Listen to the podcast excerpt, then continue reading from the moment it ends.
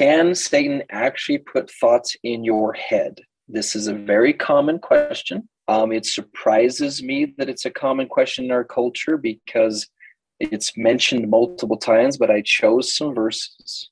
I chose some quotes that would help us. So this is from August 1984. I tried when I get quotes for this class, I'm trying to get quotes from uh, lots of years. I want you to see that this is not a new idea. Thoughts originate from three sources. So when you have a thought, three sources. We have um, from in, within us, we have from the Holy Ghost, and we have from the evil sources around us provided by Satan and the hosts as they whispereth in our ears we all know with the Holy Ghost, he doesn't often whisper with words, but we use the term whispereth to describe the Holy Ghost talking. When I was looking up scriptures for today's lesson, I found dozens that described when the Holy Ghost talks to us, it's a whisper. Same word is being used for satanic. And behold, others he flattereth away, telleth them there's no hell. So he telleth them there's no hell. I'm no devil. There's no devil involved in your marital conversations. There's no devil involved in the feelings you're having while you're listening to your wife talk. Thus he whispereth in their ears until he grasped them in his awful chains from whence there is no deliverance. There's not a person alive. So this is designed to help you feel no guilt or shame, just the awareness. There's not a person alive who has not at some point in life had an inappropriate thought enter into his mind, primarily because Satan has the power to help put it there. And then he goes on to talk about how to get it out. So this the, the phrases I've seen, just like this one, is just like the hand grenade at your feet. Now the question is whether or not we allow it to stay there, to linger, to perform its evil deed, to blow our legs off.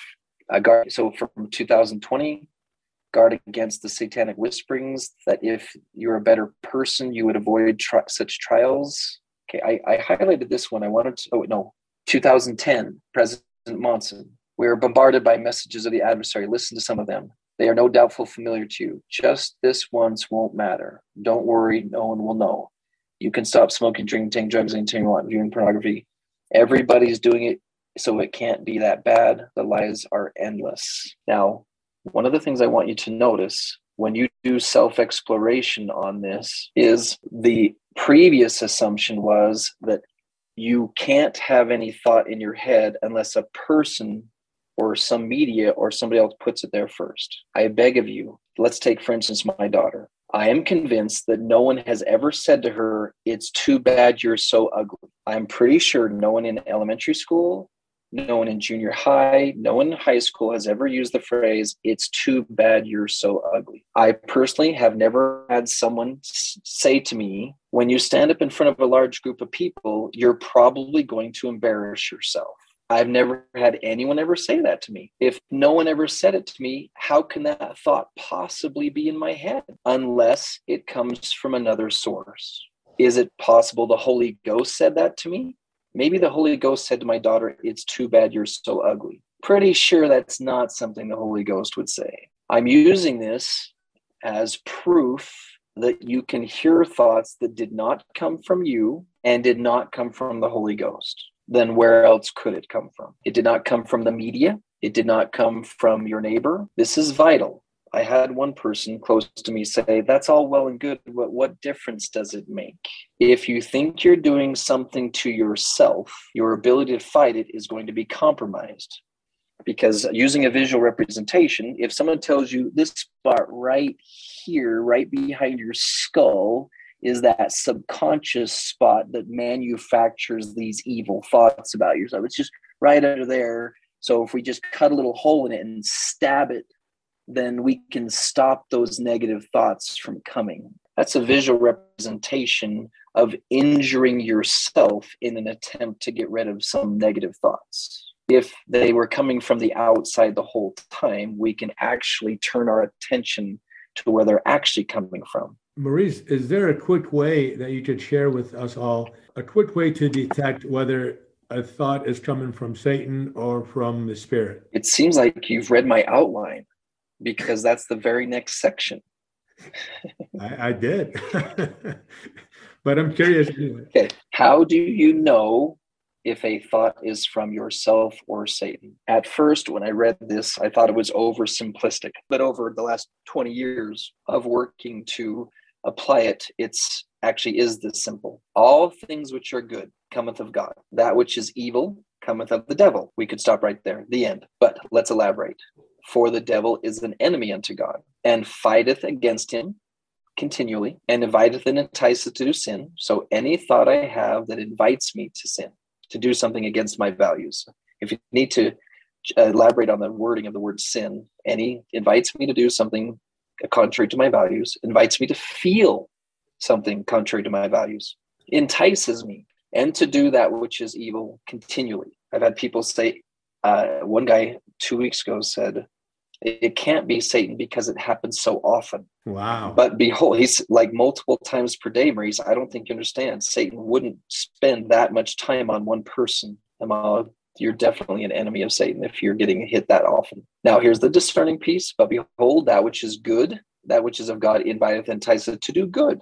Wherefore, everything which inviteth and enticeth to do good and to love God and to serve him is inspired of God. There's your main discernment tool. Wherefore, take heed, my beloved brethren, that you do not judge that which is evil to be of God or that which is good to be and of God to be of the devil. Here's some more. 2013, Sister Reeves, she's referring mostly to the women, but this happens to men too. We have a tendency to be very critical of ourselves, or we think that the criticalness is coming from ourselves. During these times, we need to seek the Spirit and ask, is this what the Lord wants me to think about myself, or is Satan trying to beat me down?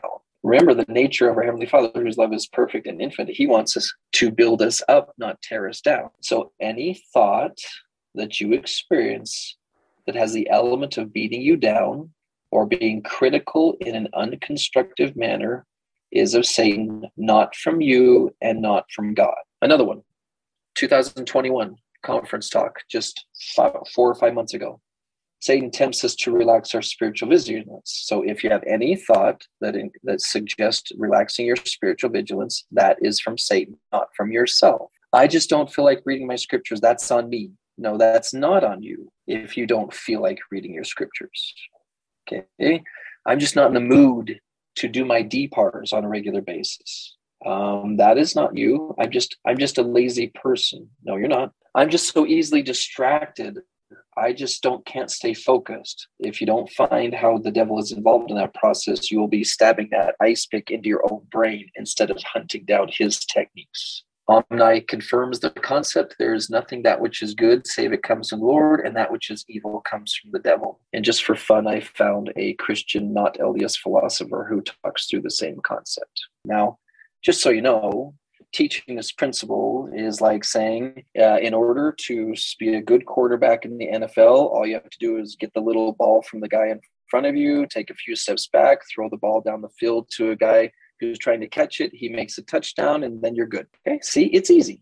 All you got to do is get the little ball and throw it down the field and make touchdowns, and you're going to be just fine. How do these people get to the point where they can do this with ferociously dedicated, intelligent opponents trying to ruin their day, and they can still be successful. So, if you come to a training session like this and you're hoping for an academic experience only, and you weren't planning to do any psychological workouts, and this will be an interesting class, but it won't make any changes for your brain you need to plan on doing workouts every day if you actually want the information to do something to your head. If you haven't set aside time for that, I tried not to embarrass this bishop I talked to earlier today. I used a positive assumption technique. I said, You're probably already spending 30 minutes a day praying, doing some kind of journal writing, and reading your scriptures, right? And this poor bishop used one of the manly phrases I could probably work to improve that which means he might be getting it right one day a week in translation. So you're just so you guys know, when you work with a therapist and you say things like "I'm working on it," or "I feel like I'm getting better in that area," we already know what that means. Working on it means you didn't actually do anything all week. Okay, we already know. Okay, so let's save time and not sneaky little phrases that work on everybody else.